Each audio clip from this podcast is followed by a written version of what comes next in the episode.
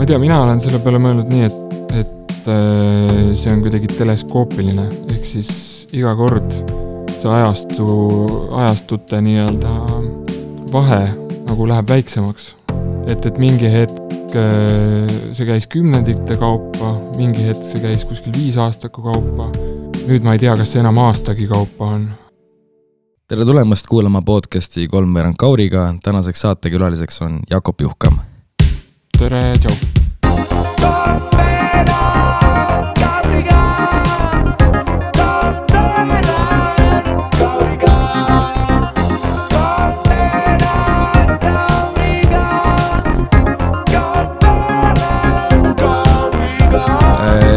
Just hakkasin ka juba kiitma sinu äh, viimast sooloalbumit Elli, äh, et et seda oli tõesti värskendav kuulata täna sellel soojal maikuisel päeval siin kõndides Järve ja Mustamäe vahel, siis kuidagi lõi, lõi mingisugust, mingisugust päris head nii-öelda olustikku, et mm,, et okay., et kuna kuna see on ikkagi nagu selline noh, see ei olegi niisugune nagu klassikaline lihtsalt album, et see on mm., on pigem ju äh, lihtsalt äh, äh, nii-öelda rohkem, mul tekkis mingisugune selline noh, niisugune mingi unenäolisus, midagi sellist, et, et et see ei olnud lihtsalt lugu loo otsa, vaid need olid ka omavahel mm -hmm. seotud ja siis see, see mingisugune kosmose teema, mis teema, esiteks ei, ei, kõigepealt tead, mis teema selle kosmosega oli?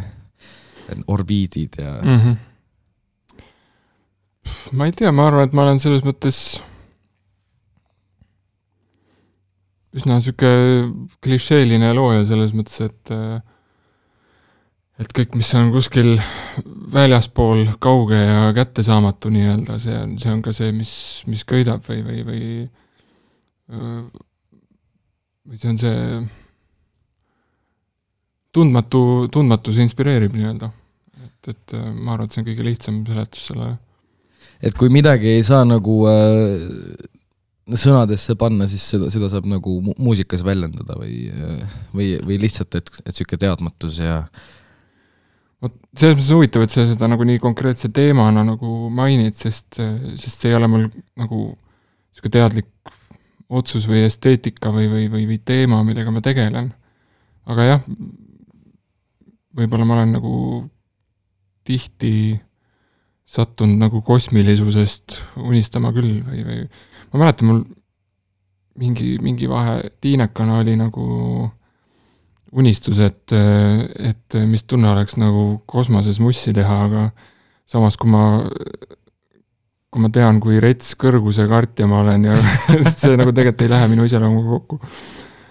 et ma, ma arvan, et see on jah, pigem selline nagu unistus kordumatusest, lõpmatusest, inimvälisest, noh, selline abstraktne nagu mm. -hmm okei okay,, et, et oled tihti avastanud ennast õhtuti taevasse vaatamast ja mõtlemast, et mis siis, kui oleks? nojah, mul, mulle meeldib ka see nagu teema üldiselt üldiselt kunstis ka, et no filmikunstis näiteks, et äh, plaadi teine lugu on MM1, mis on tegelikult kaks tuhat üks. Ja, ja mis otseselt nagu mõnes mõttes refereerib või re, seal on nagu Kubriku referents, sest see vist ikkagi on läbi aegade minu lemmikfilm üldse. Äh, Kusjuures ma täiega nagu tundsin seda ära, äh, seda mingisugust äh, äh, filmi maagiat või midagi sellist, et mm -hmm. ja, ja, ja see kosmose Odüsseia siis, siis mm -hmm. ka mhm. nagu tuli korra ette äh,, kui nagu noh, seda albumit üleüldse kuulata mm, -hmm. et äh, et okei okay,, noh, järelikult see oli teadlik. ja kui seal hakata võib-olla, ma ei kujuta ette, kes küll, kas seda peaks keegi tegema ja kas seda viitsib keegi teha, aga kui hakata sinna äh, nii-öelda teksti süvenema, et, et mis see sisu seal siis päris täpselt on, siis siis mulle meeldib ka noh, see Kubriku filmi puhul on veel sünni ja surma teema ja, ja, ja ja kogu see, see küsimus kosmosest, et et ilmselt mulle meeldib nagu kosmos kui poeetilisus rohkem kui, kui see reaalne tühjus ja nii-öelda olematus mm. -hmm. ehk siis äh, äh, nagu mingil määral äh, selline äh, mingi kujuteldav äh, muusa või midagi sellist, et jah, printsiibis printsiibis võib-olla. midagi sellist. okei, okei. aga äh, sest et ma, ma, ma kuidagi veel tundsin, et, sest ma eile veel kuulasin Apex Twin'i natukene mm -hmm. Ja siis oli ka kuidagi mingi sealt nagu natukene nagu sarnasust ja, ja, ja mm. mul on sellel aastal ilmselt kõige kuulatum äh, äh, album on äh, Mort Carsoni Mother Earth Plantasia, mis mm. ongi ei ole kursis äh,. soovitan mm. väga kuulata okay., pärast saadan sulle see on ka tehtud, seal on niimoodi, et iga laul on siis äh, mingisugusest taimest mm.. aga see on nagu nende äh, synthesizer itega nagu tehtud. aga ma või, võib-olla olen sattunud, see ei ole mingi hiljutine asi, see on ei, ei, ei, see on mingi seitsmekümnendad. ja, ja, ja ei, ma olen sattunud selle peale küll vist, ja, ja. ja et, äh, et siis oligi nagu ka nagu sealt nagu midagi, et, et selles, et äh, et mis mulle nagu meeldis nagu nagu üldplaanis oligi see, et, et see, see ei olnud nagu kuidagi mingi äh, mingi üli mingi peensusteni lihvitud, vaid see oligi nagu selles mm oli, jäi seda nii-öelda äh,, seda nii-öelda noh, seda lihtsalt nagu mingisugust puudutust seda, et, et seda ei olnud nagu äh, ma ei tea, ma ei tea, kuidas sa muidugi ise miksisid, masterdasid selle või et mm -hmm. no et, et see ei olnud nagu ära kuidagi no nagu puhastatud ja pandud raamidesse mm, -hmm. vaid see oligi nii laiali, see oligi väga hea, et, et sihuke mm -hmm. ei see, ta kujunes mul ühel hetkel nagu printsiibiks ka, et äh, et ma enamasti pendeldan nagu kahe asja vahel, et, et mulle meeldib teha kas mingeid ülitäpseid elektroonilisi asju või siis lasta nagu vabaks ja, ja, ja ja mängida lihtsalt nagu muusikat, et, et see pigem jah, see materjal nüüd kujunes nii, et ma nagu noh, igasugustel põhjustel, perekondlikel põhjustel ja nii edasi, ajanappuse tõttu ja nii ma nagu äh, tihtipeale ka tegin hästi kiiresti neid lugusid aga ta sai mõnes mõttes mingiks printsiibiks mingi hetk ja ma tegingi, tegingi nii, et ma, ma ühel hetkel nagu lasin neil lugudel lihtsalt olla nii, nagu nad välja kukkusid. aa, et, et mitte isegi, et minna sinna teist korda tagasi ja ei noh, selles mõttes nagu kui sa, kui sa nagu lõpuks seda punti kokku tõmbad ja, ja plaadiks nagu teed, siis sa ikkagi pead ta nagu tervikus nagu läbi toimetama nii-öelda aga, aga selles mõttes äh, jah, ma, ma ei taotlenud nagu mingisugust äh, tohutut detailsust või, või, või või sellist üli, ülipeenet tegelemist sellega mm. -hmm, mm -hmm. sest et jah, ma, ma nüüd küll täna kuulasin seda järjest mm, -hmm. aga ma olen seda ka kuulanud nagu shuffle'i peal mm -hmm. ja äh, igatepidi äh, töötab minu arust, et, äh, et järjest on muidugi kuidagi noh, mm -hmm. kuidagi eriti hästi, et siis nagu hakkab nagu just mingisugune mingisugune mõte või mingi lugu jooksma mm, -hmm. ma ei tea, kas oli taotluslik või? ta on selles mõttes taotluslik, et, et ma neid lugusid ei teinud selles järjekorras. et mul oli lihtsalt noh, kogunenud mingi hunnik asju mm. -hmm aga lõpuks jah, ma kuidagi dramaturgiliselt pidin selle ikkagi nagu läbi mõtlema ja ja mida ma olen väga vaikoeplikult õppinud, on see, et, et, et äh, album peab tervikuna jooksma nagu narratiivselt või ta peab, ta peab moodustama mingisuguse äh, jah, tal peab olema mingisugune liin, mida ajada ja selles mõttes muidugi seal võiks mingid asjad ka hoopis teiste kohtade peal olla. aga, aga ma ka sellega ka ei, ei stressanud väga kaua, et, et kõik, mis tundus loogiliselt üksteise järgi minevat ja, ja, ja kujunevat, siis nii ta nagu lõpuks läkski, et, et ma mõnes mõttes nagu selle plaadiga tegin ka enda jaoks nagu rahu siis äh, intuitsiooni ja, ja, ja mingisuguse äh, teoreetilisuse või, või sellise väga printsipiaalse nagu mõtlemise vahel. et kui mingi asi tundus loogilisem kui, kui see, mis ta mingisuguse läbimõeldud põhimõtte järgi oleks läinud paremini, siis, siis ma jäin ikkagi intuitsiooni juurde. noh, ma arvan, et see on enamus nagu, enamus loojatel niimoodi mm. -hmm, mm -hmm. ja, ja, ja sa veel tegid, noh, Vaikoga sa teed üldse palju äh, koostööd või oled teinud, et no äh, jah, me oleme nagu head sõbrad ja selles mõttes äh, see on nagu ilmselt hea, hea paratamatus. jah, ja sa mängid Eliidis ka või, või ei, Eliidis ma mängisin kunagi ammu mingisugustes improkoosseisudes ja siis ah. ja siis, kui Vaiko tegi viiendat albumit või õigemini tuli viienda albumiga välja, siis oli ka ajutiselt mingi Eliit, kus ma klahvi mängisin. okei okay,, okei okay aga äh. praegu ma olen Vaiko poja Villemi bändis Porm Pubus. mis on, mis on veel omaette, omaette huvitav nagu dünastiate lappamine, mulle nagu väga meeldib see, et, et ma tean Villemit sellest ajast, kui ta oli viis nüüd ta on kakskümmend ja ma olen tema bändis ja see on väga, väga lahe nagu kuidagi isegi kõrvalt vaadata, kuidas need elud ja põlvkonnad nagu jooksevad no see bänd ju teeb sellist äh, raskemakoelist äh, mussi mm -hmm. pigem, et äh, no ma, ma ei tea, kuidas te ise kategoriseerite seda, et äh... igasuguseid asju on öeldud, mina, mina ütleks, et ta on indie, krunge, metal, tuum something Ingi, indie, krunge, metal, doom something, no, no põhimõtteliselt nagu, et mm. äh, aga kuidas sa nagu ise nagu tunned, et nagu jääda mingit, mingisugustesse žanritesse kinni või, või sul ongi lihtsalt see, et, et kui sa teed midagi, siis sa oled nagu mingit, ju siis see on midagi, et nagu, et, et sa ei tee selle mõttega, et ma nüüd teen selle mingi ja, la, laadi asja. mind nagu isiklikus loomingus ei huvita see jah. et äh, mind huvitab olla inspireeritud, mind huvitab äh,, huvitab uurida erinevaid alasid muusikas. Ja muidugi selles mõttes eks mul mingisugune käekiri ja referentside taust nagu on, noh, selles, mida, mida ma kuulanud olen, aga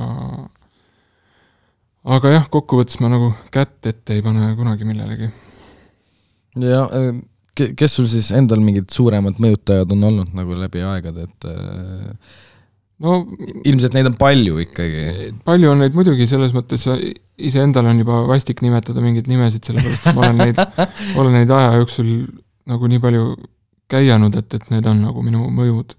noh, a la Frank Zappa ja noh, Vaiko ja yeah John Zorn ja, ja, ja ütleme, Square Pusher ja Aphex ka muidugi. jaa, Square Pusher oli väga, see oli isegi enne Aphexit minu jaoks selline täielik nagu äh, noh, plahvatus ajus. no mina sain alles hiljuti nagu teada Square Pusherist Aha. nagu, et äh, äh, aga jaa, no, no absoluutselt, see on nagu väga loogiline nojah aga, aga noh, selles mõttes need on, need on kõik sellised asjad, mis mis jäävadki mul sinna nagu põhikujunemisaastatesse või noh, nagu Tiineka aastatesse lõpu, sinna Tiineka lõpuaastatesse. et on ju see teooria nii konkreetselt juba kuskil välja käidud, et, et see põhiline maitse ikkagi kujunebki seal kolmteist kuni, kolmteist kuni seitseteist või midagi sellises vanuses. et äh, ei vä? ei, ma ei, ma hakkasin lihtsalt mõtlema, et, et mis mul siis võiks olla, siis, siis ma nagu uh äh et ei ole nii või? sinu puhul ei ole? võib-olla see on ei, ei, ma ei tea, ma just hakkasin mõtlema, et mis mul siis peaks nagu nüüd, nüüd tulema need äh, järgmised aastakümned. Äh... ei no ära muretse, ma arvan, et sa sellesse rattasse kinni jääd ja ja seda ja kõike muud selle kaudu hindad ka, et, et äh, ei, muidugi tuleb olla nagu alati lahtiste silmadega ja avara mõttemaailmaga igasuguste asjade suhtes, aga aga jah mingid vundamendid ikka tekivad. no jaa, seda ilmselt küll, et äh, ma olen täielik äh, täiesti tavalise indie äh, pealt nagu tulnud mingi mm -hmm. noh, Mac DeMarco ja mm, -hmm. ja mingi seda viimast oled kuulanud või? jaa, muidugi, muidugi, issand jumal, no ma räägin palju sa läbi oled jõudnud töötada? kõik panid sa üheksa tundi ära, jah? Äh, jaa äh, mm, -hmm. mitte et ma muidugi mäletaksin kõike sellest mm, -hmm. aga ma olen selle kõik ära kuulanud äh, ja lemmikuid olen mitu korda kuulanud mm -hmm. ja, ja kõik, ma isegi sain ta laivile piletid Pariisi mm -hmm. nagu, et, et noh, see mm -hmm., seekord ta teeb siis noh, kui ta tavaliselt on, teeb mingi, mina ei tea, mingi nelikümmend, viiskümmend laivi mm -hmm. üle maailma, mingid mm -hmm. asjad mm. -hmm. ta teeb kümme laivi mm, -hmm. ühe LA-s, kolm New Yorgis, kolm Pariisis mm -hmm. ja kolm Londonis ja siis ma lähen Pariisi ja no ma olen ikka täielik noh, mhm. taustapilt on pikemat mm. aega, et mhm. et, et sinna jah, ei saa midagi, et noh, kontekstis nendele, kes võib-olla ei ole kursis Mac DeMarco loominguga ja tegemistega, siis tüüp andis välja saja üheksakümne üheksa lauluga albumi, mis kestab mm -hmm. siis kaheksa tundi mingi ja nelikümmend minti mm. -hmm. et, et kui see tuli, ma sain sellest teada kuskil Facebooki mhm. fännifoorumis mm -hmm. mingisugune, keegi jagas mingit hispaaniakeelset mhm. artiklit mm, -hmm. ma olin mingi, pole võimalik, ma ei usu mm, -hmm. nagu mingi, mingi keegi teine mm. -hmm. Nope. vaatan, kuulan, imestan mm, -hmm. mis siin toimub. mulle ka väga meeldis see, sest äh, sest ta on ilmselt ainuke artist praegu, kes äh, kes suudab mõnes mõttes oma mingi pohhuismi ja sellise nagu äh,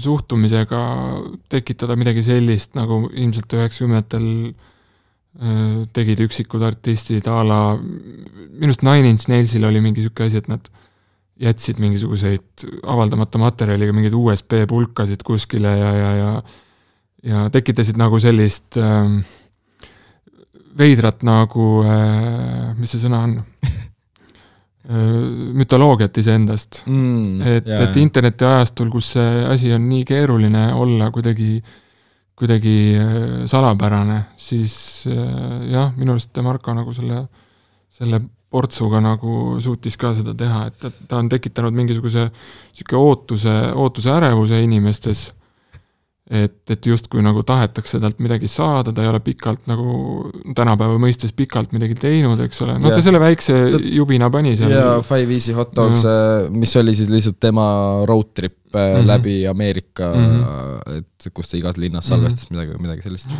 aga, aga jah, see, et ta tegi sellise mega, megaprojekti lihtsalt paiskas välja, et, et see nagu minu arust ülisümpaatne just nagu tänapäeva kontekstis ka et kuna mulle see tegelikult väga meeldis, ma kirjutasin ka, nüüd järgmine nädal vist tuleb Ekspressis väike arvustus, ma tahtsin kirjutada sellest, et et ma tunnetasin seal mingisuguseid väga lahedaid nagu printsiipe või, või, või statement'e, mida ta tegelikult selle plaadiga nagu öelda tahtis kaudselt. No eks seal on ikkagi noh,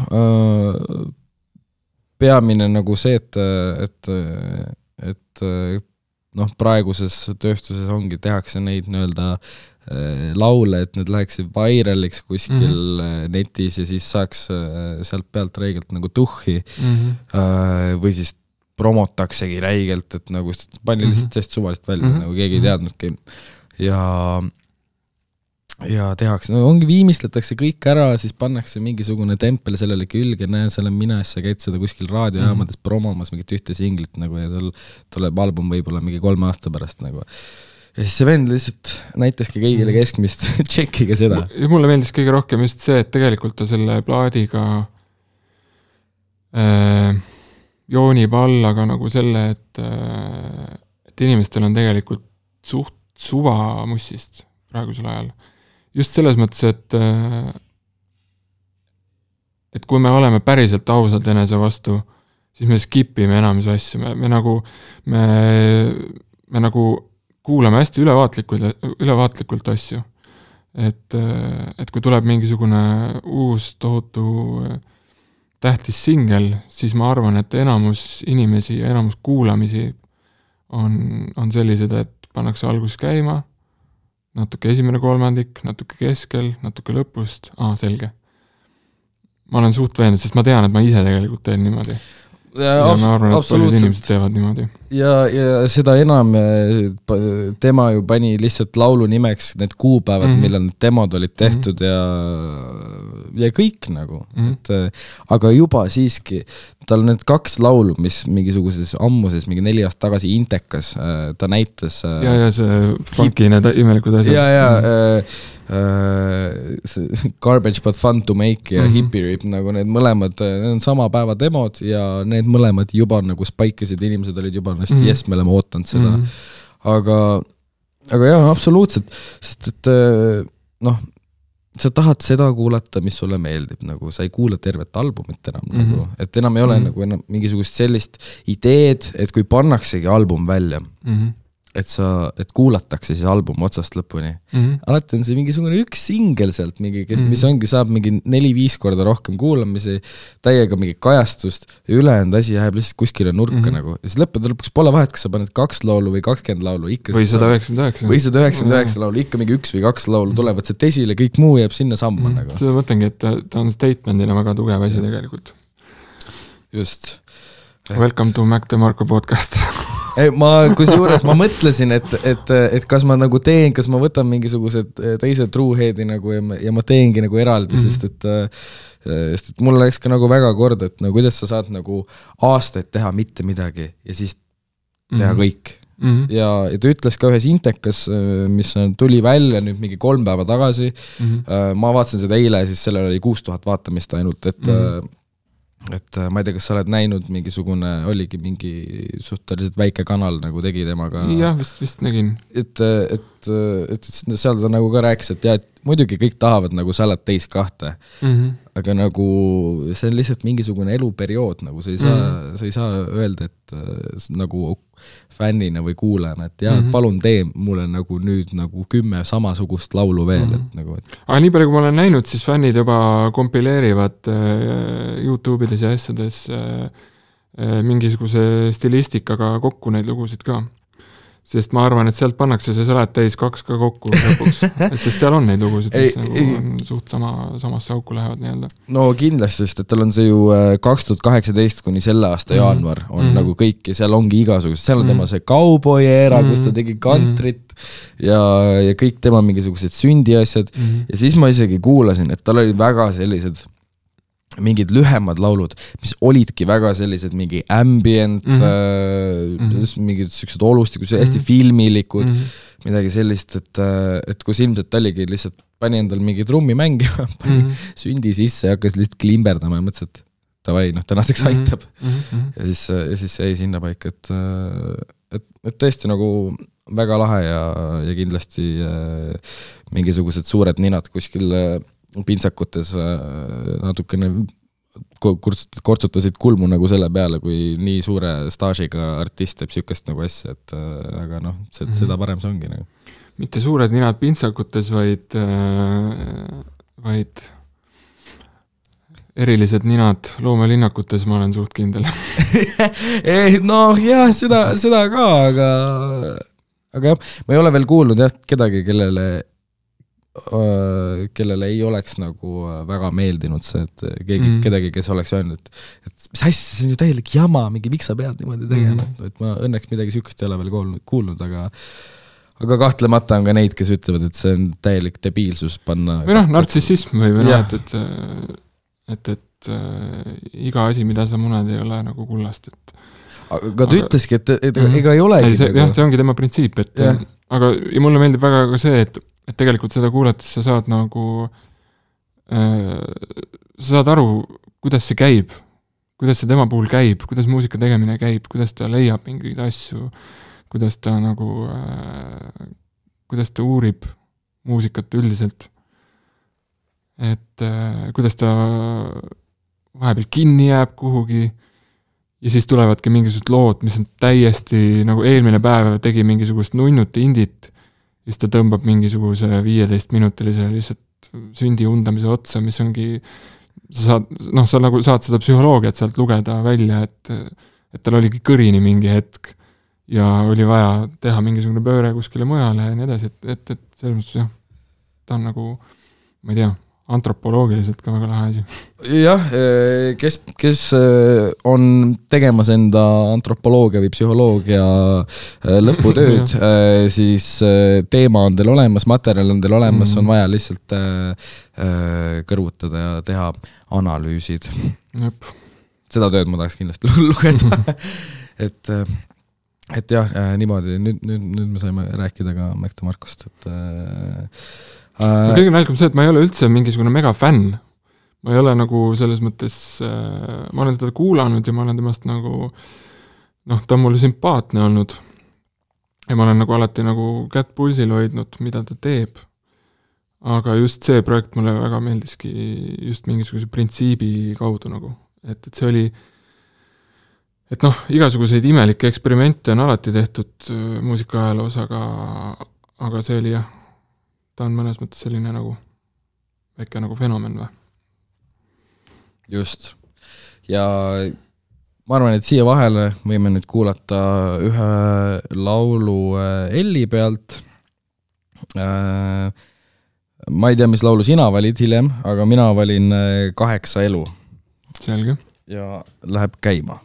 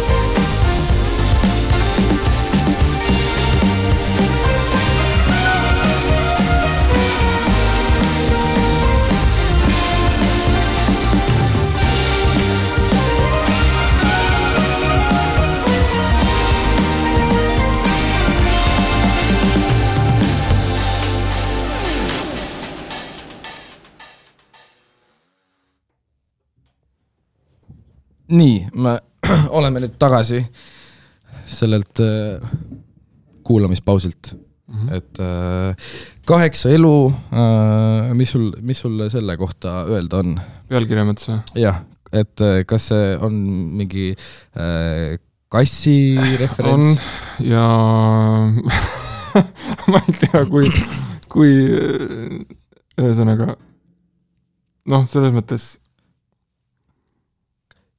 kas sul sai kass surma või ei, ei, ei, ei, minu kass ei saanud surma, aga eelmine lugu on Go a Goats ja seal ta saab äh, äikest, nii et kaheksa elu jäi alles äh, siin oli äh, üks veel, äh, mis, mis mulle väga meeldis, mis oli see, et, et äh, olid nagu kõrvuti äh, peotäis tähti ja loe veel minu arust olid, mis minu arust mm -hmm. töötasid kuidagi, kuidagi täpselt, et ma pidin korra nagu vahetama neid, et mm. oota, siin läks üle, aa okei okay,, okei okay,, mida mm? -hmm. et see oli, see oli päris, päris lahe ja sa tegid, noh, sul veel Kirot räppis seal mm, -hmm. et kas kuidas äh, Kiroti valik oli, äh, siis tuli sinuni, et äh, Eestis on räppareid nagu päris palju, et jah, eriti viimasel ajal või tegelikult eriti neli aastat tagasi. nüüd, nüüd hakkab juba tagasi. vist lahjemaks minema. kusjuures ma siia vahele viskan mm, -hmm. ei lähe ei lähe või? no ilmselt uh, ma ei ole kursis. sul veab, et sa ei ole kursis mm., sest et kui ma scroll in Instagrami või teen mida iganes mm. seal, siis seal tuleb kogu aeg neid sponsored postitusi mm.. ja kuna ma olen sihtgrupp mm., siis sinna tuleb igasuguseid nagu noh.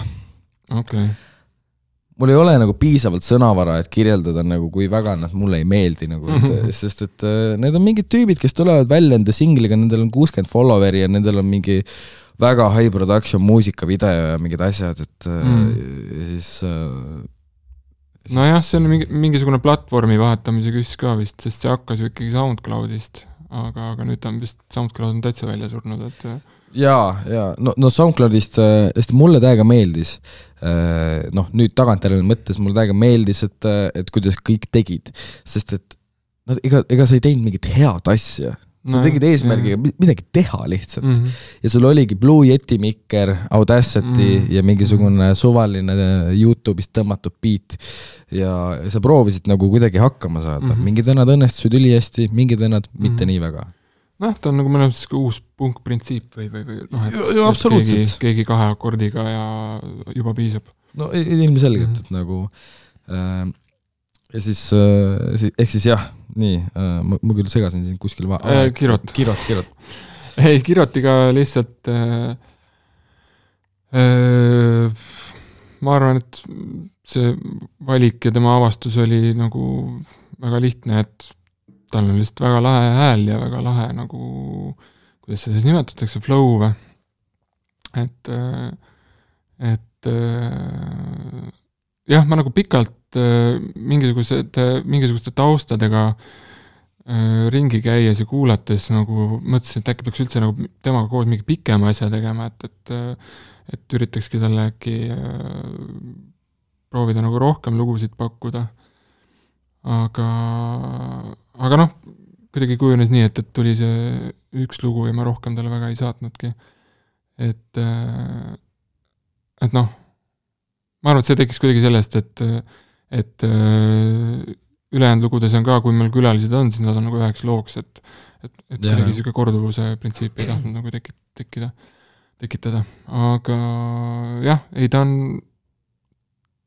ta on lihtsalt väga iseloomukas nii-öelda, tema häälel ja, ja keelel on, on selline väga lahe iseloom, mis, mis tundus, et on selle loo jaoks nagu sobiv äh ma, ma pole teda kuigi palju kuulanud, ma seda viimast albumit kuulasin, sest kõik soovitasid seda mm. äh, ja, ja laivis ma olen teda näinud täpselt nii palju, et just nädalavahetusel oli äh, Sammi äh, debüütalbumi mm. äh, esituskontsert ja siis ta seal ka äh, oli feature nagu mm. äh, paaris laulus või ühes laulus, midagi sellist mm.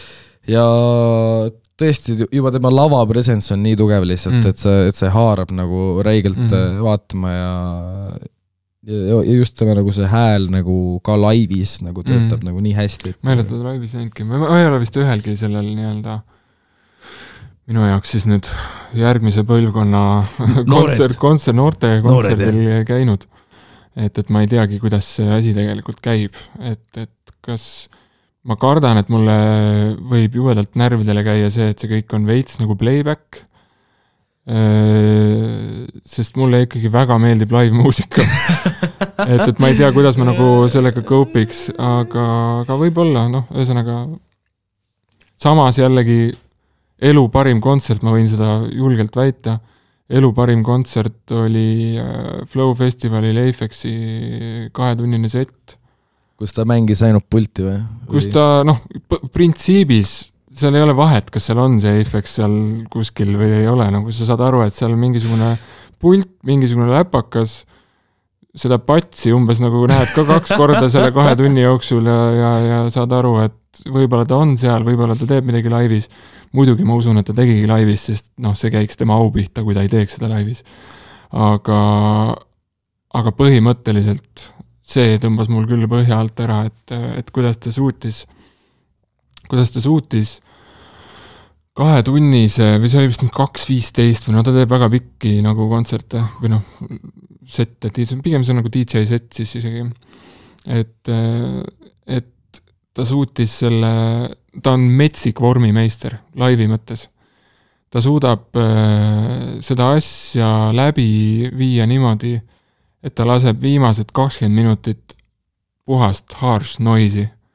ta kerib seda asja nii hästi, et, et kui sul lõpus on kakskümmend minutit lihtsalt nagu noh, ongi, ma, ma ei tee nagu selles mõttes äh, ma ei räägi piltlikult, et umbes, et hästi vali ja kiire ja mürane muusika, ei, lihtsalt noise nagu sahin, sahin, kriginad, noh, noh nagu noh, a la nagu Jaapani noise artistid, eks mm -hmm. ole. et äh, ülivaljult see ja kõik on puhtas ekstaasis, ta suudab seda nii hästi teha. Ja selles mõttes see oli nagu mingisugune äh, vormi mõttes nagu väga. okei, okei, okei et ta tuleb nüüd äh, juunis äh, Stockholmi vist? jah, kuskile ja. siia, siia kanti tuleb, et. et äh, kes, kellel vähegi võimalik, minge, selles mõttes, et ma ise, ise kahjuks ei saa minna, väga tahaks. aga, aga jah, see oli küll elu, elukogemus selles mõttes Äh, ma olen ka seda kuulnud, et ta nagu otseselt nagu pille ei mängi lava peal või midagi sellist, et. Äh, no ta teeb ikkagi rohkem kui, kui DJ-d, tegelikult seda on ikkagi aru saada, kui sa seda kuulad, et seal nagu laivis midagi, midagi toimub, et ta reageerib, et ta mm, -hmm. et ta jah, ta teeb mingisuguseid otsuseid koha peal ka. et, et äh, ja ta teeb seda ilmselt rohkem, noh, mingisuguseid pilte on levinud, kus, kus näitab nagu tema seda lava, lavakiiri, mis tal seal yeah. nagu on. et ta, tal on seal mingi huvitav hübriid nagu, ongi mingisugusest analoogpuldist, kus ta ilmselt batch ib laivis mingisuguseid asju või noh, peaaegu nagu modulaar mingi loogika. okei okay,, okei okay. ja, ja siis selleni välja, et tal ikkagi jooksevad ka mingisugused traditsionaalsemad äh, DJ puldid seal kõrval, et, et noh, ühesõnaga ta. aa, okei okay., ja, ja. aga noh, kuna ta on ju mees, kes on noh, teinud kõike elektroonilises mõttes, elektroonika muusika loomise mõttes, et ta on ka ju loonud pille, ta on ka ehitanud pille, ta on. ja, ja, ja. et, et selles mõttes ma arvan, et tal ei ole mitte mingisugust nagu piirangut selles osas, mida ta laivis ka nagu tahaks kasutada legendaarne lugu on ju see, et, et mingi kontsert oli selline, kus ta pani turntable'i peale äh, liivapaberist ketta ja pani sinna selle DJ yeah. Eedi käima ja noh, see oligi live ja ei no selles suhtes ta on ikka jah, täielik, täielik kunstnik mm. ja, ja lihtsalt mingisugune UK tüüp on UK-st vist. ja, ja, ja vist praegu elab šot-, ta on nagu, ma ei tea, kas ta on šotlane, aga vist. no kuskilt sealtpoolt on mingi James lihtsalt mm -hmm. hakkas tegema mhm. kaheksakümnendate lõpus mingisugust mm -hmm. värki Uh, ja siis uh,, aga see on põnev, et ta sai nagu, ta sai, ta on siiamaani ikkagi pigem nagu skeenekuulus, et, et nagu tavainimene ei tea teda. ta on skeenekuulus, aga minu arust kõige lahedam on see, et ta on ikkagi kui vaadata nagu seda palett, paletti, keda ta mõjutanud on, siis eh, noh, ongi Tom Yorkidest kuni ilmselt ka mingisuguste täieliku EDM nagu tüüpideni. et eh, jah, ta vaimustab inimesi sellega, et, et ta on, tal ei ole piire, tal on suva, ta on kunstnik. Ta lihtsalt on kunstnik. et, et, et äh, äh,. Aariel Pink äh,, võib-olla tead? tean ja. ja ma arvan, et äh, ma olen ka selline väga õige hipster selles osas, et ma teadsin teda palju varem kui paljud teised et, et Vaiko tutvustas mulle Ariel Pinki juba seal kaks tuhat kuus. kas sa käisid ta laivil ka? jah, kui ta siin kaks tuhat kolmteist vist käis Eestis või neliteist või midagi sellist. Aa, kas mitte jah, kas, kas ta ei ole üldse Vaiko mingi lemmikutest või midagi sellist, et äh,? jah, seal, seal ta... see liin jookseb nagu kaugemale, seal on see R. Stevie Moore'i äh, teema, kes on siis nii-öelda kodusalvestajate vanaisa, Saint Nicholas, Saint kes iganes, et äh,. sest ta ka soojendas ükskord Ariel Pinki minu arust äh,. Vaiko või? jah ja, ja, sealsamas, sealsamal kontserdil et aga äh, tegi Jarel Pinki lugusid. aa, aa, niimoodi või? aa, okei okay,, väga põnev, seda ma ei teadnud. aga, aga ja siis tema on öelnud mingisuguses intervjuus, et, et kui ta saaks, siis ta saadaks nagu äh, label'ile lihtsalt mingisugused, mingid voice record, voice recording ud lihtsalt mingid, et kus ta mängib mingisugust sünti või midagi, et ta mm nagu mhm. otseselt ei, nagu tal ei ole seda vajadust, et panna midagi päriselt salvestama või, või midagi nagu äh, päriselt nagu valmis teha, et nagu ta lihtsalt teeb seda, mida ta teeb selles momendis mm. ja ta võiks saada ka nii-öelda, saata ka täiesti nagu lihtsalt paned voice memo salvestama ja samal mm. ajal beat'i mängima ja teed sinna peale nagu, ta võiks ka selle saata. nojah, tal on ka erinevaid ajastuid, sellepärast et. no tema varajased et, asjad on ikka hoopis, hoopis teine tubakas, kui mm, -hmm. kui see nagu, millega ta hiljem siis on nagu tuntust mm -hmm. kogunud mm. -hmm. et ähm, aga see on, see on no muidugi tema selles mõttes kuulsus on viimastel aastatel nagu poliitilisuse tõttu nagu kahtlaseks läinud, aga no jah, aga see on alati see, et kust sa siis võtad, et kas sa võtad selle poliitika sinna mängu või sa võtad, võtad teda kuidagi puhtalt, et noh, see ühesõnaga jällegi, kui sa suudad nagu mõelda temast kui inimesest, kes üldiselt saab olla veider ja, ja, ja oma vigade ja plussidega, siis siis noh, see mõistmise tasand on seal ikkagi olemas minu arust. no just, et sealtsamast label'ist ju part-time samamoodi, et mm. kes äh, samal perioodil minu arust sama case, et mm. no John Maus vist oli ka. ja, ja aga noh, John Maus ei olnud õnneks nagu nii nagu seotud selle mm. kogu teemaga, et ta pigem lihtsalt tolknes kaasa saarel mingil, et äh, aga, aga jah, ka John Maus on, John Maus oli minu eelmise aasta vist esimene või teine top artist mm. uh, Spotify's, et uh, ka um, fänn aga see on jah põnev nagu mingisugune selline paralleelliin, mis läheb äh, nagu selle muusika mõttes, mis läheb selle nagu tööstusega lihtsalt nagu paralleelselt, elab mm -hmm. täiesti oma elu mm, -hmm. et, et kõik sellised artistid ja et äh, kes teevadki lihtsalt nagu kunsti kunsti pärast mm, -hmm. et, et teha midagi, et, et väljendada ennast, et äh, mitte kirjutada hitti või mm, -hmm. või midagi sellist, et äh, sest et tihtipeale nad on ka väga visuaalsed mm. -hmm. või kui kirjutada hitti, siis meelega kirjutada niimoodi, et sellest ei saa hitti tulla, sellepärast et tal on nii kohutav produktsioon. sest noh, ma olen aru saanud, et näiteks paljud Real Pinki asjad ongi nii hinnatud sellepärast, et et kogu selle esteetika taga, või no miks ta on nagu tugev muusika, ongi see, et selle esteetika taga varjab ennast äh, mõnikord äh, tegelikult väga tugev nagu äh, hitipotentsiaaliga lugu näiteks ka. et, et ja noh, ta on ka selles mõttes kõige õigem underground, et et kõik printsiibid, mis on nagu hilisemalt tekkinud üles äh, just selles osas, et ähm, et kuidas töötada mis iganes industry vastu, kuidas üleüldse nagu olla sõltumatu nii tehnoloogiliselt kui ka mis iganes mõttes, siis äh, et noh, tema tegi seda kõike juba ammu enne, enne kõike. ammu enne, kui see lahedaks sai? jah uh,. True hipster. True hipster uh,, mis tegime nalja kellegiga paar päeva tagasi, et, et true hipster on see, kes polegi kunagi Telliskivis käinud, et. nojah, aga see, ma paar päeva tagasi mõtlesin, et ma sattusin sinna, ma ajan ilmselt väga imelikku juttu nüüd, aga ma sattusin me, kuna me esinesime Born Bubuga seal Ida raadio sünnipäeval uh, seal? Paavlis. Paavlis, just. eelmine nädal, siis äh. pärast jäin sinna peole ka natuke tiksuma ja ma ei ole nii ammu väljas käinud, ma ei ole nagu seda kontingendi nagu vahetumist nagu näinud. et tegelikult on toimunud mingi täielik flip, et selles mõttes ma, ma tunnen ennast väga alienina nagu selles kontekstis, et, et ma ei tea, kas siis enamus inimesi seal olid vist äkki minust siis mingi kümme aastat nooremad või kuidagi nii. ja ja tõesti, mul oli esimest korda niisugune päris vana tunne vana tunne, ma ei saanud nagu sa ei, ei ole nii vana. ei, ma ei ole nii vana, aga ma tundsin esimest korda, et, et ma ei kuulu siia või et see, see kõik on nii võõras mu jaoks.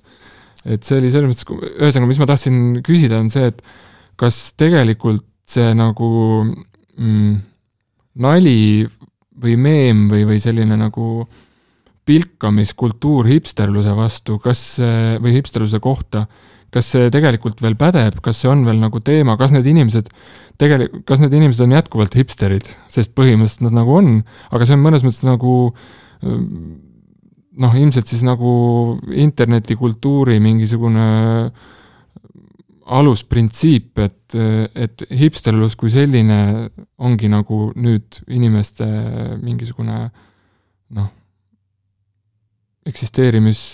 eksisteerimisvõimalus või ainu, ainu eksisteerimisvõimalus, noh, ma ei tea. mingisugune, mingisugune elustiil ilmselt, et no ma ei tea, ma, ma ikkagi noh need on lihtsalt nagu mingisugused inimesed, kes elavad enda tavalist elu, mis ei ole kuigi tavaline. et, äh, et nemad elavad selle enda jaoks väga tavaliseks. Sounds fucking hipster. no ei no ei no, aga on ju niimoodi, et, et, äh, et kui sa teedki mingisuguseid asju teistmoodi, nagu on alati tehtud, siis see veits juba ongi noh, selle, see on, ongi mingisugune sihuke paralleelne liikumine mm. -hmm samamoodi ka nagu see kõik see nii-öelda äh, UG muusika ja kõik see nagu mm, -hmm. see lihtsalt ongi mingisugune. nojah, ei, muidugi selles mõttes, et, et, et kokkuvõttes ilmselt inimesed on kogu aeg olnud samasugused läbi ajastute, aga aga kas see sõna on käibel veel või? hipster kui selline, pilkesõna äh,? ei, ma ei ütleks küll, et okay., et see oleks mingisugune halb sõna või et, et keegi seda väga kasutaks, et okay. äh, aga jällegi, võib-olla ma ei tea mm võib-olla, võib-olla ma ise sellest sees, et ma isegi ei saa aru okay. ma, ma ei sa peaksid jah, mingit kolmandat osapoolt, ka ma, see stuudio on siin Telliskivis nagu mm, -hmm. et, et noh äh, et, äh, et noh, see on, see on päris põnev ja me hakkasime ka, ma kogu aeg mõtlen igasuguseid asju ja et, et mis ajastu meil praegult on mm. -hmm. mis ajastu on, mis, mis, mis moment on muusikas näiteks või kunstis mm, -hmm. sest et muusikas on, kõik on populaarne praegu mm. -hmm. olgu see, see Pink Floydi mingisugune üübervana mingisugune mm -hmm. papside album mm, -hmm või olgu see mingisugune täiesti mingisugune uus asi või mm, -hmm. või, või Apex Twin nagu, et kõik on mm -hmm. samal ajal populaarne mm. -hmm. sest et, sest et noh, kõik on läinud kuskil viral'iks nagu äh, platvormidel. ja meedium on selline või noh, tarbimismeed-, tarbimisvahendid on sellised, kus see kõik saabki võimalik olla mõnes mõttes. ma ei tea, mina olen selle peale mõelnud nii, et, et äh, see on kuidagi teleskoopiline, ehk siis iga kord see ajastu, ajastute nii-öelda vahe nagu läheb väiksemaks. et, et mingi hetk äh, see käis kümnendite kaupa, mingi hetk see käis kuskil viisaastaku kaupa nüüd ma ei tea, kas see enam aastagi kaupa on, et, et mul on kuidagi tunne, et, et see ongi nagu, mõnede asjadega saab olla nagu päevade kaupa või, või noh, et sealt võib-olla tekibki see, et see nagu kõik on paralleelselt kogu aeg nagu relevantne, aga samas ka nagu juba eilne või, või tühi, tühine, no ühesõnaga, et minu jaoks issand ma... jumal, aga siin toimub mingi räige kollaps kohe ju, siis see kõik, kõik no, see kukub seda kõik... nagu eriti veel, kuna ai peale tuleb, siis ega, ega, ega asjata ju selles mõttes äh, singulaarsusest kui printsiibist ei räägita, et, et nagu noh, mingi vortex või black hole siin nagu selles mõttes on küll ilmselt. no kui, kui sa nüüd niimoodi hakkasid nagu rääkima, mis, mis kõlab väga loogiliselt mm, -hmm no enne seda, kui olid kümnendid, oli veel sajandite kaupa nagu need mm -hmm. asjad ja veel mingi aastatuhandete kaupa mm. -hmm. ja nüüd tõesti on nagu, et sest et just hiljuti oli räige noh, vot noh, ma nüüd ei tea nagu, et kas, kas sa tead noh, mingi Lil Peep ja mingi Lil Tracy ja kõik nagu see sad boy teema, et kus tehtigi endale mingeid äh, näotätokaid ja lauldi, kui kurb elu on mingisugustele veidratele e. emode uustulek siis nii-öelda. põhimõtteliselt emode mm. uustulek mm. -hmm.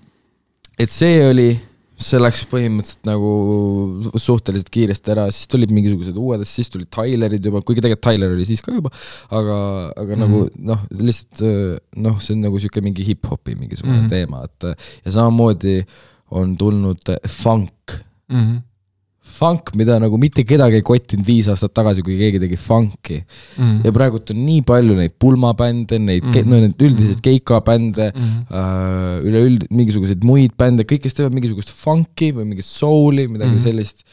täiega, täi-, järsku on nagu täiega teemas, et uh, ja kõik mingisugune uh, ka nagu elektrooniline tantsumuusika mm, -hmm. nagu uh, kõikvõimalikud vormid tehno, mingi Mhm. jungle, käber nagu kõik mm. -hmm. kõik see mm. mm. -hmm. ja, ja ei see noh, ma ei tea, kõik, kõik ei ole korraga, sest, sest noh, jaa, aga nagu see, siis nagu ei ole nagu mingit pointi sellel. no just see ongi kõige, see on kõige naljakam selle asja juures, et ja ma arvan, et see on ka üks no ühesõnaga, targutan, targutan, samal ajal ei meeldi targutamine, aga aga noh, sealt kogu see nagu, ma julgeks seda isegi nimetada anxiety kultuuriks või ärevuskultuuriks, sealt kõik see nagu ju selles mõttes tulebki, et et, et kui sa nagu ketrad nii meeletus vahetuses kogu aeg, nii vahetuses selles mõttes, et asjad vahetuvad, kui ka see, et kõik on nii vahetu, siis, siis on nagu ühesõnaga tekib küsimus, et kas aju, inimaju on selleks võimeline ühelt maalt.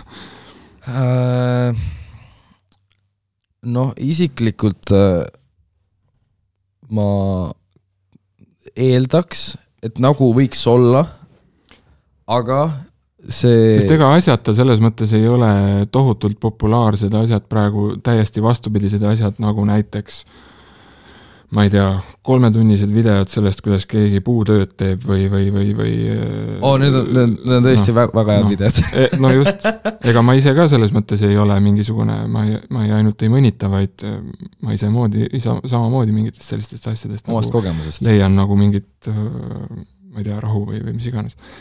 Et ähm, noh, ühesõnaga, ja, jah, et et jah, et ühtepidi äh, vaadatakse kümnesekundilisi videoid ja teisipidi vaadatakse kolmetunniseid videoid, kuidas mm. -hmm. mingi tüüp ehitab maja lihtsalt Mm äh, või ma ei tea, teeb vaase või -hmm. lihvib midagi Mm. -hmm. et äh, jah, kuna isiklikult ma ei ole antropoloog äh, ja ma eeldan, et sa ka ei ole. ei ole. Seega me ilmselt võimegi siin spekuleerima jääda äh,. et mis saab ja kuidas saab ja millal saab, sest et äh, kõik jah, just nimelt kõik läheb kiiremaks, aga samal ajal üliaeglaseks. et, et, et üsna kosmiline printsiip, ütleks. äh, aga kuulame veel ühe laulu Ellilt mis võiks olla ma ei tea, pane ise midagi. aa, ise panen midagi. jaa, Äh, vali natuke pikem, vetsus on vaja käia. äh, ei, me võime vetsus ka käia, siis see, siis see paus läheb, läheb ära, et äh, ma ei tea nüüd, ma midagi like isin ka ära, vaatan, mis mul like'itud on äh,. äkki äh, teedel udustel lase käia.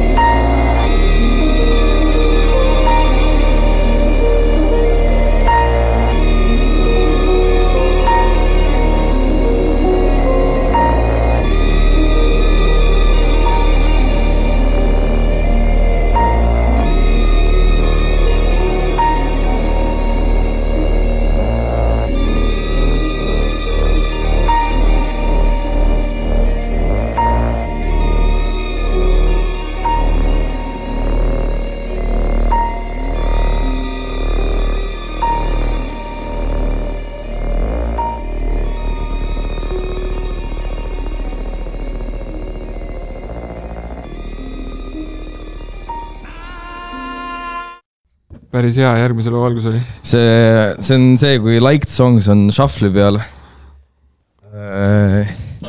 ja juba, ja juba järgmine laul on äh,. In the jungle. Circle of life jah äh,, Lõvikunikast. aga, aga see selleks, et äh, millest ma olen cover'id teinud. oled või? ei, äh, Juhani seal Melanhoolia lavastuses oli, äh, äh, kasutasime seda lugu, seal inimesed laulavad karaoket ja siis see lugu on ka. aga mis need päris sõnad on seal siis või mis keeles see on, et? seda ma ei tea, minu arust seal, tal käisidki mingisugused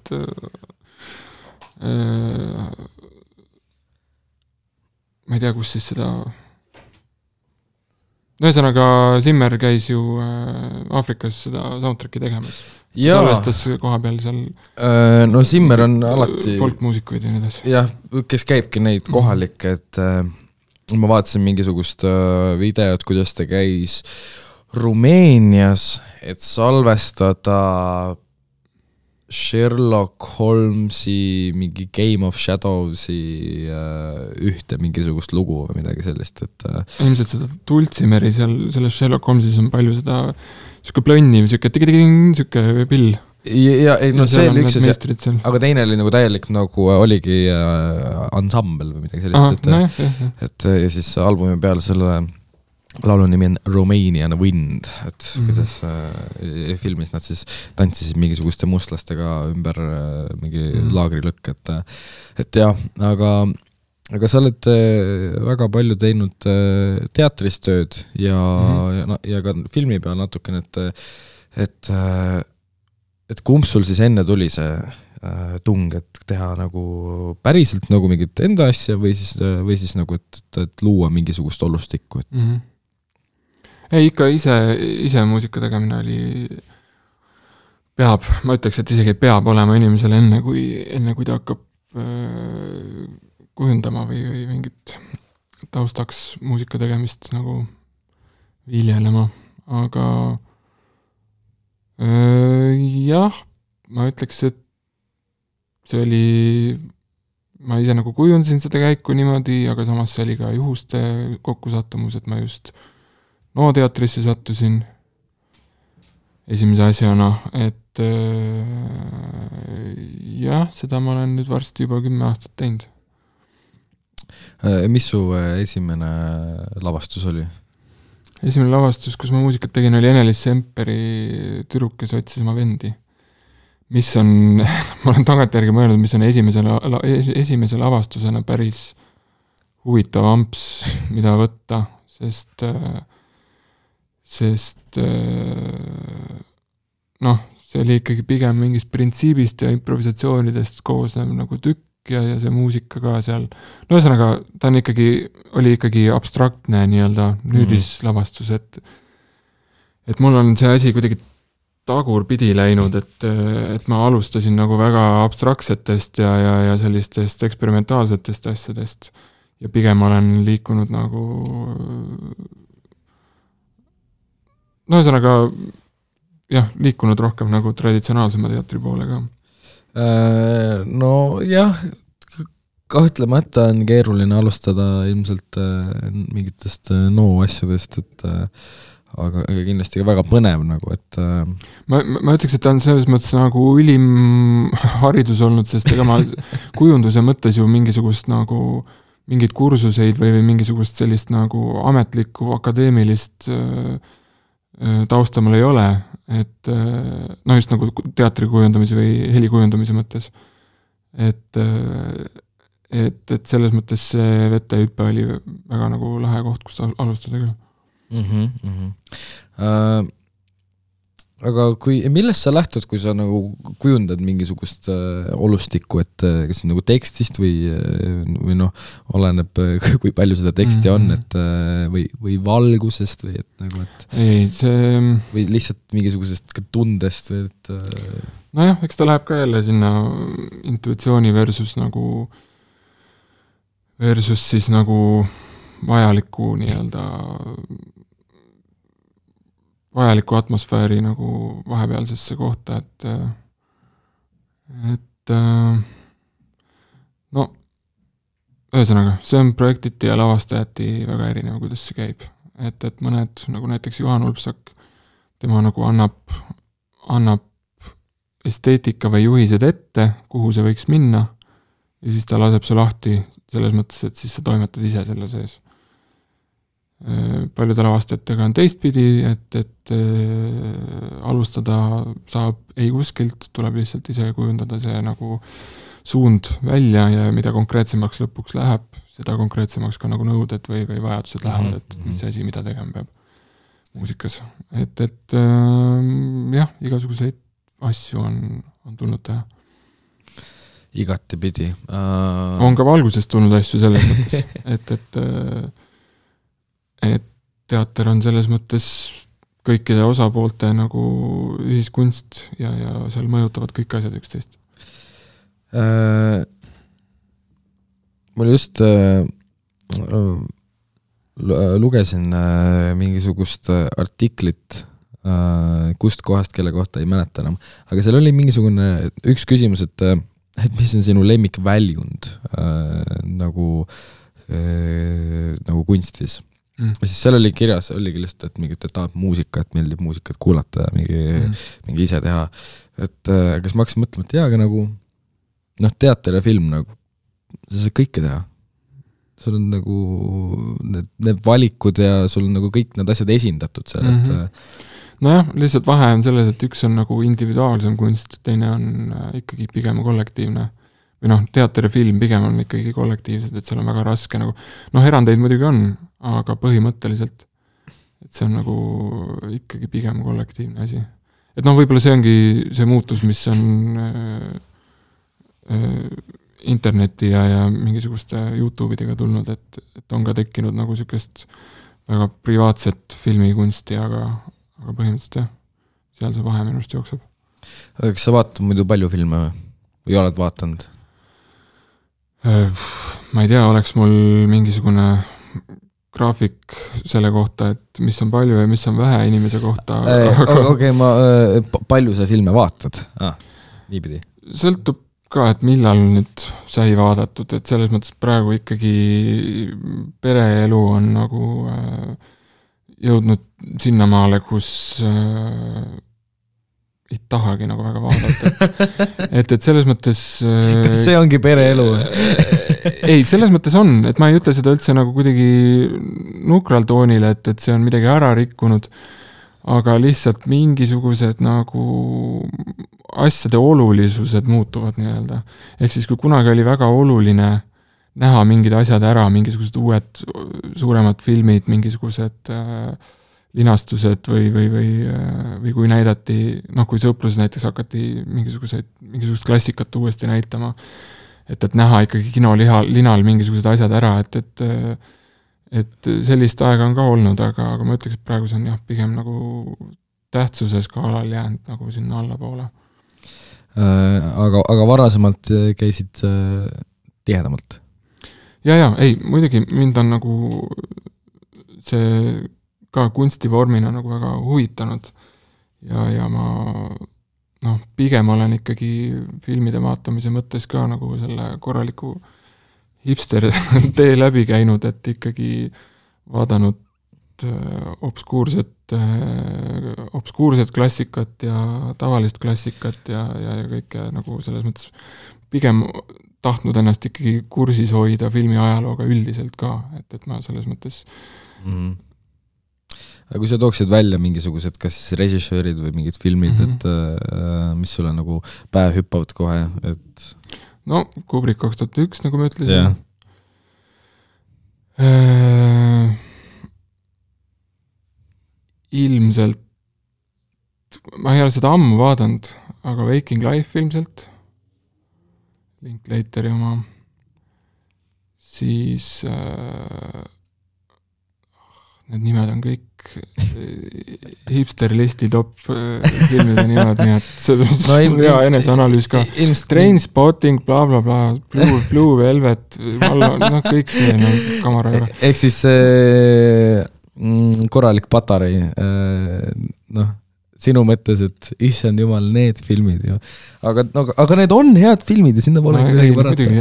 et et, et noh, mul samamoodi noh, Blue Velvet on üks mu üldse lemmikutest ja, ja muidugi seal on ka minu lemmik nagu filmistseen. see, kus see, see, see tüüp hakkab äh, nagu äh, laulma seda äh, Roy Orbisoni In Dreams'i, Mhm.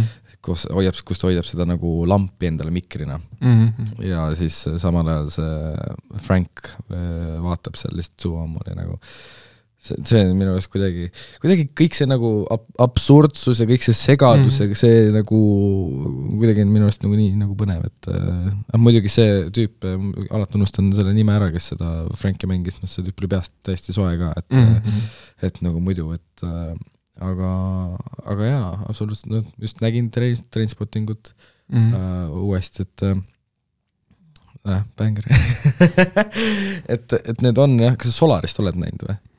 Kumba siis? seda, Tarkovski oma? jah, jah. ja, ja ma olen selles mõttes Tarkovskiga Nii-öelda kuidas sulle siis Solaris meeldis, kui sul lemmik on äh, Kubriku kaks tuhat üks näide? pigem mitte, mul, mulle ei meeldinud see nagu esteetiline või kunstiline joon seal, et ta on selles mõttes väga lahe omas ajastus ja ta on nagu, seal on mingid stseenid, mis nagu noh, on jäänud nagu eredalt meelde, et, et äh, kas nad vist Tokyos filmisid seda, kus nad sõitsid äh, see auto, autosõidustseen, kus nad äh, neid tohutuid yeah, liiklussõlmesid yeah. läbivad ja nii edasi. ja muidugi noh, mingi hetk, kui mind animatsioon väga huvitas, siis mulle meeldivad ka need abs- abstraktsed nagu kaadrid seal sellest planeedist ja, ja sellest kõigest, vist seal, oli vist see mingi tohutu legendaarne lõpusuum, kus, kus tüüp jõuab sinna kuskile majja tagasi ja, ja, ja- siis see hakkab- välja ja siis see on tegelikult mingisuguses selles äh, ul-, ulmaplaneedi peal kogu see asi, et ühesõnaga äh, jah, sest et mulle üldse ei meeldinud. nojah, ei Et- noh, ühesõnaga jällegi see, see oli nagu asi, kust võtta mingeid elemente või, või no näiteks nostalgiaga samamoodi. filmi ma ei suutnud vaadata, aga lihtsalt kaadri mõttes üks ilusamaid asju on selle filmi lõpp, kus on see koer ja see mees seal külili maas. ja nad on nagu külas, külahoovis, seal on see mingi poriloik ja nii edasi. ja see suumib välja, suumib välja ja see suumib nii kaua välja, kuni sa saad aru, et see külaruum et see küla on keset äh, äh, mis see siis on äh,, kloostrivaremeid või, või no ühesõnaga mingi tohutult ilus stseen Mm. et, et mingisuguseid selliseid nagu jah, eredaid momente on filmi ajaloost muidugi, mis jah, aga kui ma nüüd mõtlema hakkan, siis see väljasuumimine filmi lõpp, see, see on, seda on nagu päris palju kasutatud, nojah, ta on selles mõttes kõige lihtsam, lihtsam moodus, kuidas teha üldistust, sa tõmbadki pildi üldiseks ja ja siis vaatame edasi, mm. et äh, Kiigus ja kirves, ma ei tea, kas sa oled näinud Kiik, kirves, igavese armastuse puu äh,, eelmine aasta oli ei ole, äh, üks Eesti film, seal oli ka samamoodi, et, et lõpp oli lihtsalt niimoodi, kus peategelane oli haigla ees, joonistas ja siis lihtsalt zoom out'is nagu, et mm. -hmm. ja seal oli mingid autod sõitsid, et aa, okei okay,, okei okay.. et äh, aga see on jah, tõesti väga paljudes filmides olnud. mõtlen äh,, noh mul on Linklaterit on äh, Dazed and Confused äh,, see mm Mhm. -hmm. keska mm mm. -hmm. film -hmm. see oli väga lõbus ja, ja Slackerist ma olen äh, mingisuguseid osasid näinud, nagu mingeid Mhm. mm. klippe äh,. ma ei tea, kas sa oled Slackerit yeah. näinud või? noh, see idee tundub lihtsalt nagu nii kõva, et aga ma ei ole jõudnud Mhm. mm. seda vaadata veel. et kuidas Mhm. mm., kuidas ongi, et ei ole mingit tegelast, ei ole mingit narratiivi, sul Mhm. mm. lihtsalt ongi inimene, inimene, inimene mm., inimene ja need inimesed on nagu mingisuguse fraktsiooniga kuidagi omavahel seotud mm. -hmm. et, et selline jah, sihuke, sihuke jada lihtsalt, et mm. -hmm. või sihuke nagu et see jah, see efekt, et kuidas me nagu tegelikult olemegi nagu noh, on nii vähe vaja, et nagu mm. -hmm. oleks nagu, tekiks see pilt, et kui seotud me tegelikult oleme või, Mm -hmm. või kuidas, et et see on jah põnev, et kõik see aga mis sul siis nüüd edasised plaanid on, kas on, kas on laive tulemas? No minu laive ei ole tulemas, aga, aga loodame Born Bubuga mängida nii palju kui võimalik. sest et no mulle tohutult meeldib seal bändis olla, sest esiteks ma mängin kellegi teise muusikat, sest noh, ma olen väga palju noh, pidanud aja jooksul ainult enda muusikaga tegelema. et väga värskendav on olla nagu äh, selles mõttes interpreet, et äh, et, et äh, jah, seal, seal bändis ma loodan, veel pikalt olla ja mängida. selge ja so soolona, kas sa teed üldse niimoodi selles suhtes? ma ei ole väga pikalt soolo laivi teinud, viimati oligi mingisugune kaks tuhat kolmteist, no ligi kümme aastat tagasi, nii et et ma selles mõttes ei ole jah, kuidagi üldse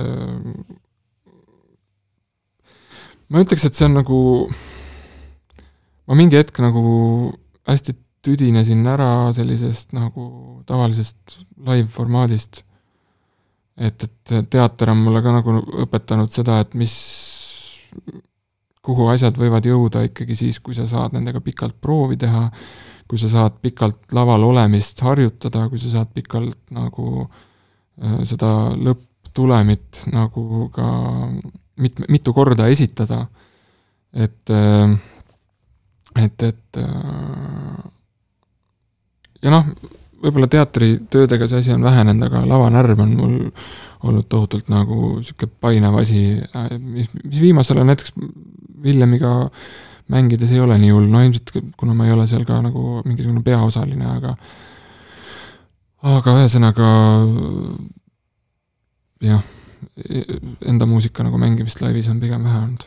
Sest ma teen ka see, noh, ma teen seda asju nagu selle, seda asja nii, nii enda jaoks nagu piire mitte seades, et kui tahta neid lõpuks nagu laivis ette kanda, siis peaks hakkama uuesti mingisuguse tohutu arranžeerimise ja, ja nagu läbimõtlemisega tegelema. jah, siis on vaja bänd kokku ja ilmselt ja, jah, see lihtsalt liiga palju menetlemist.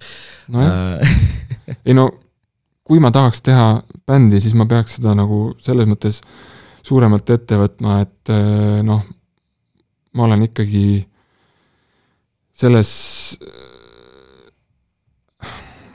ma ei ole see inimene, kes ütleb, et ta on vana, aga ma olen selles vanuses, kus äh, selleks, et bändi teha, sa peaksid ikkagi olema inimeste vastu aus ja nad palkama bändi, et see enam nii ei käi, et äh, et tšau, leiame vaba aja ja, ja teeme nagu mussi koos. et võib-olla selliseid entusiaste nagu leiaks, aga, aga mulle endale nagu tundub, tunduks imelik seda nagu teha. et äh, ideaalis ma tahaks teha bändi, kus on kaks trummarit kaks, kaks trummarit. jaa, kus on mi, mi, mi, kaks klahvimängijat, kus on kitarrist, bass ja et see asi on natuke nagu kuidagi laiendatum. oota, kaks, kaks trummarit, et üks on nagu, nagu seti taga ja teine on nagu bongode ja tamburiiniga või? sa ei kujuta ette, kui hästi laivis kõlab see, kui sul laivis kaks inimest mängivad täpselt sama sirget biiti näiteks. see on nii hea et kui sul, sest vaata, kui sul on nagu Äh, ühe inimese mega hea gruuv ja teine inimene, kes äh, läheneb sellele gruuvile teistmoodi ja nad teevad seda koos, siis seal tekib mingisugune väga noh, neid bände on selles mõttes palju, kes on, kes on ka seda printsiipi kasutanud siin praeguse aja tüüpidest, noh, King Gizzardil, eks oli, oli hiljuti rohkem või noh, nüüd hiljuti läks see teine trummar ära, aga põhimõtteliselt neil pikalt mitu plaati on tehtud kahe trummariga.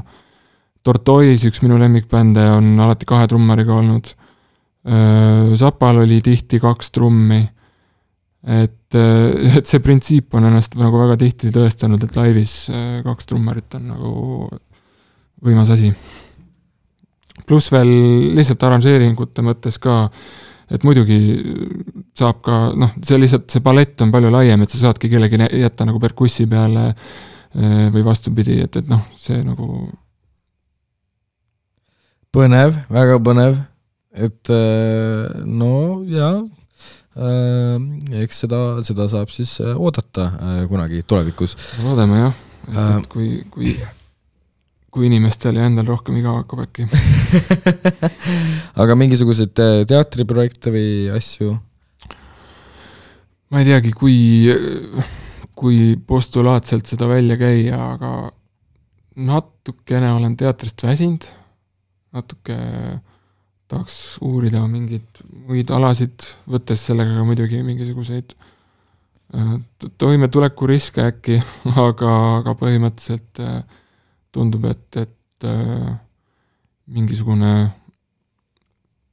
kaar on, on kuskile lõpuotsa jõudmas, ma ei, ma ei oska nagu selles mõttes selgemalt seda väljendada, aga põhimõtteliselt mingi niisugune nagu et, et on tehtud juba küll ja tahaks mingit äh, midagi no see võib-olla kõlab jah nagu ülbelt, et äh, aga, aga põhimõtteliselt ma jah, et, et äh, et ma ei tahaks nagu sinna kinni jääda, ma ei tahaks nagu ma ei tahaks nagu sellesse asja lõpuni nagu, ma ei tahaks ennast läbi selle defineerida nii-öelda.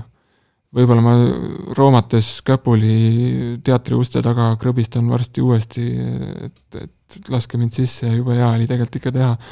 aga, aga praegu selles mõttes. Äh, enne ei saa, kui ei käi ära. no, nojah, et, äh, et, et vaatame, kuidas see, kuidas see värk läheb. selge, äh, no aga väga põnev ja ma arvan, et nüüd põhimõtteliselt võimegi lõpetada, aitäh, et sa tulid kuulake kindlasti Jakobi Mussi igalt poolt, kust on saada ja mis sa soovid enda outro lauluks hmm.? okei okay,, ühesõnaga tulge Porn-Puubu kontserditele absoluutselt. et äh, lasekski Villemi lugu Being forced to eat poo while you are still alive uh,. being forced to eat poo while you are, while still alive. While still alive läks käima veel kord aitäh, et sa tulid ja aitäh kuulamast. ja aitäh kutsumast